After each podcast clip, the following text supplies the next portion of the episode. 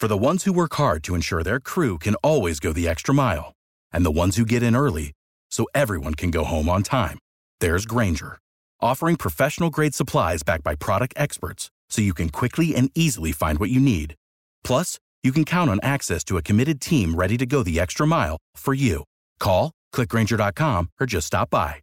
Grainger, for the ones who get it done.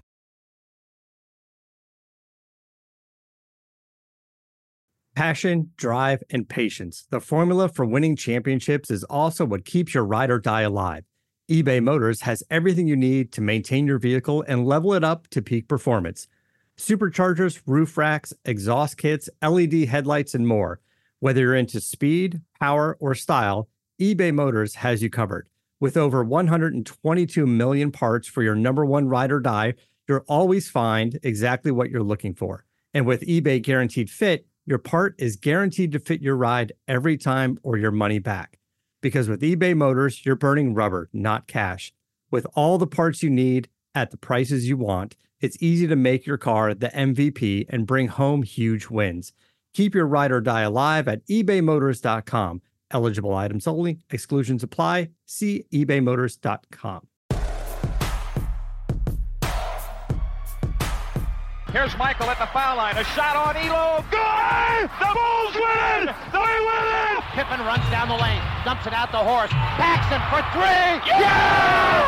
Rose crosses over the fadeaway. Let me step back and kiss myself. Oh my gosh, MVP it's over. time. Windy City Assassin does it again.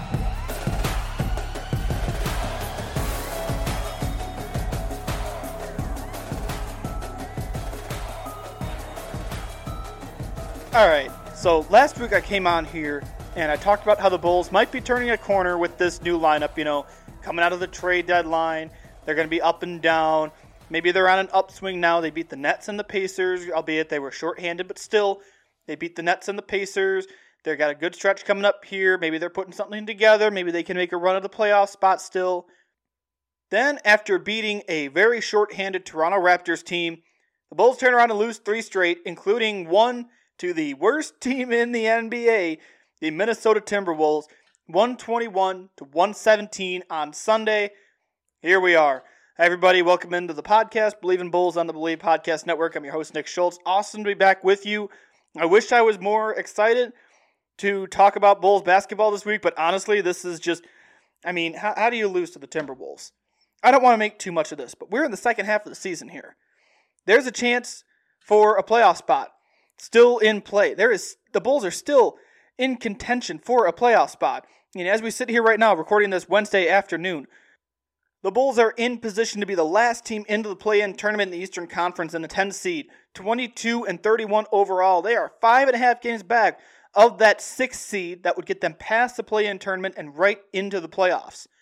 And they've had winnable games that could help them get to that playoff spot out of the play-in tournament. I mean, they've beaten Indiana, the team right in front of them. They're three games behind Indiana for the nine seed. They've beaten the Knicks. They've beaten the Hornets. I mean, they've got the chances here. But instead, they are only two games ahead of Toronto. And if Toronto gets a 10 seed, Toronto's in the play-in tournament, and the Bulls are not in the play-in tournament at all. They are three and seven since acquiring Nikola Vucevic, Daniel Theis, Troy Brown Jr., and trading away Wendell Carter and Otto Porter Jr., among others, at the trade deadline. Three and seven after adding in an all star talent. That's two all stars in the starting lineup, and they are three and seven. Now, some of these games, I will admit, some of these games have been against tougher opponents. I mean, you've got the Denver game, obviously. You've had the Utah Jazz, that's a really good team. You've had the Phoenix Suns. I mean, you've had good teams in here. But you can't be losing Minnesota. That's the big one. You cannot be losing to Minnesota. You probably should not have lost to San Antonio. You've had winnable games in here with this lineup, and they just haven't been able to do it. Is some of it on Billy Donovan? Maybe. Is some of it on the players? I mean, yeah, some of it's going to be on the players. I think it's a combination of things. I gave them a little bit of time to learn how to play together. I, I think they needed time to learn how to gel, build some chemistry, and, you know, maybe they could make a run at a playoff spot. Now, 10 games in, 19 games left to go in the season. I'm really not sure what's next for this team. Do I think they can straighten it out? Yes. I mean, you've got a great coach. You've got, again, two All Stars in the starting lineup. I think they can right this thing. But it's got to start now. This is Wednesday afternoon. So tonight, the Bulls play the Magic on the United Center floor at 7 p.m. I'll have more on that game in just a little bit. But for starters, I want to look at two games in this three game losing streak that stand out. The first, I've talked about it now, what, three times? And I'm going to talk about it more in depth now. 121 to 117 loss to the Minnesota Timberwolves on Sunday. There is no excuse to be losing to a Minnesota team that is 14 and 40 when you are 22 and 30 with two All Stars in your lineup. If it was just Zach LaVine running the show still, this is a different conversation. If Arturas Karnisovas didn't go out and get Nikola Vucevic at the deadline, this is a completely different conversation. But you've got two guys who are really, really good in this league this year, two All Stars you cannot lose to this Minnesota team. For starters, you also cannot send a team to the free throw line 25 times. What's impressive for Minnesota is they went 25 for 25 from the free throw line. If you know me, you know I'm a big advocate of free throws are free. Seeing players miss free throws, whether it be in college or the pros, to me, it makes me cringe. So to see Minnesota go 25 for 25, that is really, really impressive. It's also impressive that they beat the Bulls. I mean, again, Vucevic and LaVine are your two guys. Those are your two guys in the starting lineup that need to they need to make a difference. It's not going to help when Lauri Markkanen only scores eight points and Patrick Williams is scoreless. I think Patrick Williams needs to be more aggressive. And I'm going to talk a little bit more about that in the Memphis game that's coming up in just a couple minutes here. I'll get to that. But more on Patrick Williams as a whole. He just needs to be aggressive, and I'm not seeing the aggression that we saw earlier in the year from Patrick Williams. I'm still a big fan. This is going to happen. He's 19 years old. This is going to happen. He's going to have, you know, ebbs and flows. That's just the nature of the game. He's still adjusting to this league. I'm not overly worried about Patrick Williams. That said, when he's struggling like this, I think it's on I don't know if it's on Billy Donovan. I don't know who it's on, but someone needs to to either get in his ear and tell him to I mean just be aggressive, play your game no points and one rebound in 26 minutes against Minnesota. That's just that's not Patrick Williams. And I, I know, like I said, ebbs and flows. It's the nature of dealing with a young roster like this, because even with the addition of Vooch and Daniel Theis, they're still a young team. And again, a 19 year old forward in the starting lineup, yeah, you're going to have the good and the bad. But yeah, I mean, hopefully Patrick Williams can right this ship because he's got to just get more aggressive. You need to see the Patrick Williams we saw early in the year that made us all fall in love with him. So that's for starters. The goose egg there is what stands out in the stat sheet. And also the defense. How are you allowing Minnesota to score 121 points? I mean, yeah, Karl-Anthony Towns, 27 points, 12 rebounds. That's tough to control. D'Angelo Russell off the bench, 27 points. Uh, Ricky Rubio, 17 points. When did Ricky Rubio learn to shoot the three again? I saw him make more threes in that game than I can remember in a long time. I mean, Patrick Williams was on Anthony Edwards. He had 15 points. I don't think he had the best shooting night in the world. But I mean, the stat line, I, read you KAT 27 points, 12 rebounds. He had eight assists, too. He was two assists away from a triple double. And KAT's one of the better players in the league. I'll give him that. I mean, it's not like you're facing some some center that no one's ever heard of. You're facing Karl-Anthony Towns, who's a really good center. But I mean, you just cannot lose to the Minnesota team that is. Have you read that record again? 14 and 40. I, I, there's no excuse. There's really no excuse when you're at full strength like that. Now, the Memphis game. The Bulls played the Grizzlies on Monday night. It was the second half of a back to back. And we'll give them that. It was a back to back. Bulls lose 101 to 90. They scored 16 points in the fourth quarter and allowed Memphis to score 31. Here are some um, not great numbers from this game and a big reason the Bulls lost this game. Uh, two starters in here. Let's start with Tomas Satoransky. Two points, two assists in 22 minutes. Patrick Williams, two points, three rebounds in 27 minutes. That can't happen from two starters. You cannot have two starters combined for five points against a decent Memphis team. You're not against Minnesota. Maybe you could get away with something like this if they play like that. But you cannot have two guys combined for four points in your starting lineup and off the bench. Lauri Markkanen, seven rebounds in 16 minutes. He did not score a point. Coby White, six points in 24 minutes off the bench. What is up with the depth? Depth is essential, especially with a team like this. You have two guys on the bench right now who have experience starting in the NBA. Granted, Coby White is only 20, but Lauri Markkanen has experience starting and he's been having a better year. He has regressed in the second half. I mean, I keep saying Coby White is a catch and shoot guard, and I think that's really what his role is becoming off the bench, especially with Tomas Satoransky as the starting point guard, which is another topic of conversation that we need to get to, and I want to talk about this now.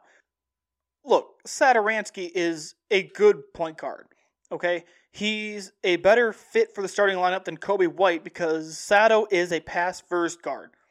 I mean, I think that's fair to say. He is a pass first point guard which is what you need in a starting lineup like this, where you've got Zach LaVine and Nikola Vucevic, especially. Throw in Thaddeus Young, who can kind of make plays from down low, and a facilitator is a really good thing for the starting five. Satoransky is not a starting point guard. I want someone to point to any team in the league. I want someone to tell me one team in this league besides the Bulls that Tomas Satoransky would start on. I'm serious. I, w- I want to know. I don't think he's started on very many teams, well, contending teams, in this league. I mean, you saw what Memphis did to the Bulls the other night. Ja Morant put on a show. His stat line in that game 13 points, 10 assists. And some of those assists were absolutely ridiculous. There was one where it bounced off the backboard, and I'm pretty sure that was a pass. Ja Morant is ridiculous, and he's one of those players where you're sitting there going, man, wouldn't he be great on the Bulls? And they obviously couldn't get him number two overall. But still, you watch him, and that's like the Bulls need a true point guard. I was out here calling for Lonzo Ball at the trade deadline because I I think Lonzo would be a point guard of the future, or at least the type of player the Bulls would be looking for in a point guard of the future because he can shoot and he can pass. And I really think he can play at a higher level than Satoransky, and he'd fit in with the starting lineup. He'd be making plays, and he would be a great addition. No disrespect to Satoransky. I mean, he can get the job done, but you need someone. If you're you don't trade for Nikola Vucevic if your goal is to miss the playoffs and play for the lottery. Now that you traded for Vooch, you need to start worrying about winning. And if you want to win, you need a true starting point guard. Tomas Satoransky just ain't it. Now, you've got 19 games left. There's nothing you can do now. 19 games left after the deadline, and two games up on the te- for the 10 seed in the East. The Bulls can still make the play-in. I'm not sure about their chances to make the playoffs, which there that might be a, a bet I'll never get back. But I'm not sure if they'll make the playoffs. But either way, I think the play-in would be a safe bet, maybe a little taste of postseason experience for this team. But the Magic game tonight, Wednesday night at 7 p.m. Is this now a must win? Now, I'm not ready to say that, but this skid needs to stop.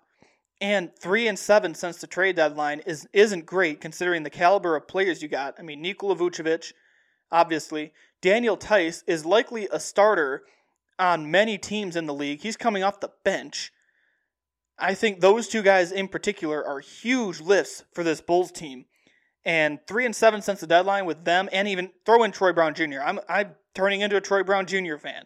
Throwing all of them, you should not be playing to miss the play-in tournament.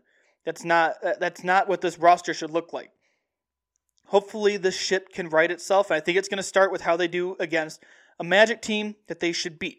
Now, it's going to be it's going to be weird seeing Wendell Carter Jr. and Otto Porter Jr. again back at the United Center in opposing team's uniform but that's going to be one of the many storylines to watch tonight again. 7 p.m. I think it's going to be hopefully a better game. And I mean, maybe this is just me coming out of here because I talked last week about how they're probably they looked like they were turning a corner. The Bulls were, and then they turn around and I mean, losing to Atlanta. I mean, Trae Young. I mean, what what can you say? Here's another one. You're sitting there, man. Wouldn't he have been great on the Bulls? So you've lost to Trae Young and Ja Morant in two of the last three games. And one of those games you lost to the worst team in the league. So yeah, Bulls fans, it's not great. The last week has not been great. So hopefully things can start straightening itself out. Also, more Patrick Williams. He needs to be more aggressive. Ebbs and flows are common with rookies. That is understandable, especially with someone who is 19 years old and he is a project. He is raw. He's got to be, you know, he's got to adjust to the league. He's got to find his place, and once he once he develops, he's going to turn into a really good player. But right now, I mean, you just got to deal with the ups and the downs and the roller coaster. So I want to see more Patrick Williams. And into the offseason, now this is going back to the point guard discussion. Once the offseason comes around, I really hope there's a sign in trade or something for Lonzo Ball, or the Bulls can just get a true point guard. Lonzo's the first name that comes to mind because he'd be a good fit. He can shoot, he can pass. He seems like he'd fit in well with this lineup. I've stumped for him on the show countless times, and for some reason, he keeps coming up on the show. I don't know why I keep bringing him up, but I do. That needs to happen in the future. I think Satoransky, like I said, is getting the job done if your goal is to make the play in tournament. But now the playoffs are looking farther and farther away, and the Bulls are now closer to missing the play in than they are to making the playoffs. So it's a weird situation right now. It has not been helped by the last three games. I mean, a 120 to 108 loss to Atlanta. Atlanta is a beatable team, and they were a little short-handed in that one. Losing to the worst team in the league, ouch. And Memphis is beatable. I mean, they're they're a playoff. Uh, they're over 500, but they're beatable. I'd say. Now, if the Bulls lose to the Magic tonight, maybe we start talking about the panic button. Like, I, I don't know. I mean, the stretch of games coming up, you've got Orlando tonight, a rematch with Memphis on Friday, then second half of a back to back with Cleveland on Saturday. Then the Celtic, they travel to the Garden in Boston on Monday before another matchup with the Cavaliers on Wednesday. It'll be April 21st, next time we drop an episode here if this stretch doesn't go well, especially the Magic game and the Cavs game in the next four days, if those games don't go as planned, like the Bulls lose or they're close, maybe it's time to start worrying. I'm in particular worried about the defense. Like I said, 121 points to Minnesota, 120 points to a shorthanded Atlanta team. I mean, I, I did like that Memphis was held to 101, considering how Ja Morant was doing Ja Morant things and facilitating. But either way, I worry about the defense, and I, I don't know. I, I keep I kept talking about how this was a playoff team. Now I'm not so sure. Even with the addition of another All Star, and I was really psyched about the Nikola Vucevic addition. I mean, I was really, really excited. I really thought that would help take the Bulls to the next level.